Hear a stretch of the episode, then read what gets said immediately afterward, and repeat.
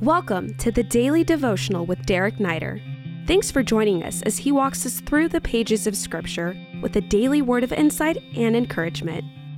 Hey, good to be with you today. Thanks for joining me for a few minutes in God's Word. We're in Acts chapter 16, verse 14. So if you have your Bibles, turn to Acts chapter 16, verse 14, and uh, we'll study a little bit more about the Church of Philippi. Father, thank you. God, thank you so much for the planting of this church and how for thousands of years, uh, in many different ways, God, you have continued to use this um, beautiful work through your apostle, the Apostle Paul.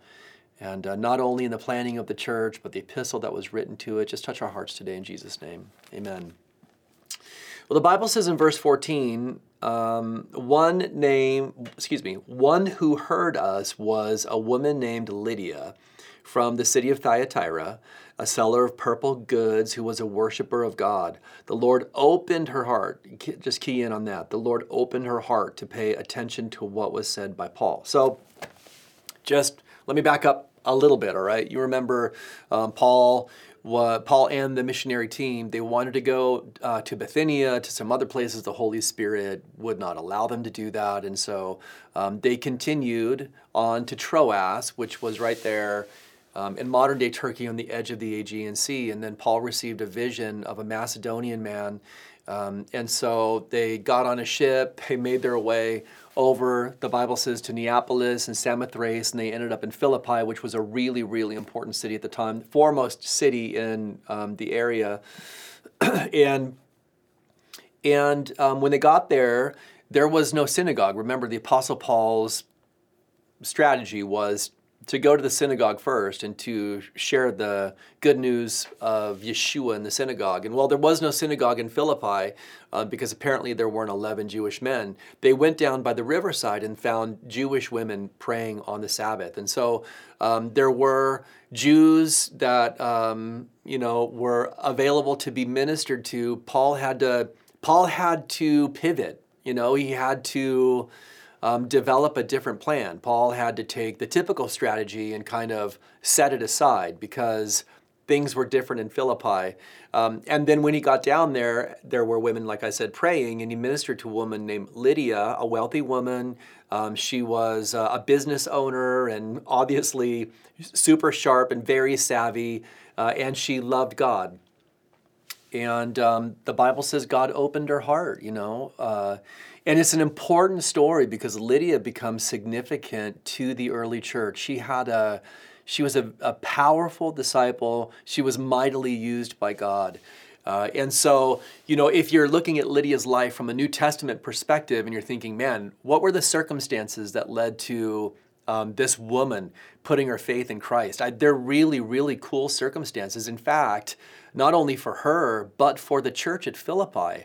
She was the first one that responded to the gospel and um, and not only her but later we're going to see a demon possessed girl and a roman soldier and they were really the they were kind of the the, the foundation of the church at philippi which was a really important church in fact uh, paul would say later on in his life it was the only church that really consistently maintained support of the apostle paul but I want you to think about a couple of things today. Number one, Paul was flexible. All right, he was flexible. He was willing to adapt to the situation. He read the terrain and he changed the plan. He read the, the terrain and you change the plan. Um, and, you know, God's going to direct you to do that. It's good to have a plan, but, you know, we, we develop our plans in pencil, not in pen, because um, circumstances change, and oftentimes they require us to change with them as we're led by the Spirit of God. And so, you know, as you kind of live out your life, remember it's it's not about your plan, it's about His plan. And you are only going to get so much information about what his plan is. And so, on a daily basis, man, you've got to really remember to be led by the Spirit. The second thing that I think is important to point out is that it was God who did the work right? Paul goes down to share, but the scripture says the Lord opened her heart. It was the Lord who opened her heart. And um, this is so important because sometimes I think that we wrongly bear the responsibility of the results of ministry on our own shoulders. And it's just not. You know, our responsibility is to be praying, to be led by the Spirit, to be sharing the gospel and the word of God. But remember, it is the responsibility of God to bring the spiritual enlightenment to people. And so it's not up to you to save people. You don't save anybody. You know, if someone does respond to things that you've said about Jesus, it's still God doing the work. And I think, man, what a relief, right? This Christmas season, you'll have opportunities, you know, to share with strangers and um, to share with neighbors and to share with family members. And just don't bear the burden of thinking that it's, it's your job to save everybody because it's not. It's His job. And um, He will open up people's eyes. And, you know, the last thing I would say is this you never know what He's going to do. You know, you make that pivot, you trust in the Lord, you just do what He sets before you. And then all of a sudden, there's this work that has that has the potential of impacting people's lives for years to come. So, God bless you, and I pray that you're encouraged today with God's Word. By the way, want to encourage you um, if these daily devotionals are a help to you um, in your relationship with God, man, please share them with other people so that so that other people can get into the Word of God as well. God bless you. Have a great day. We hope this podcast has ministered to you.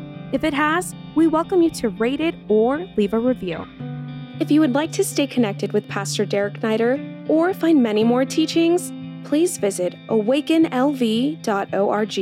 Click Visit and then choose Pastor Derek Neider.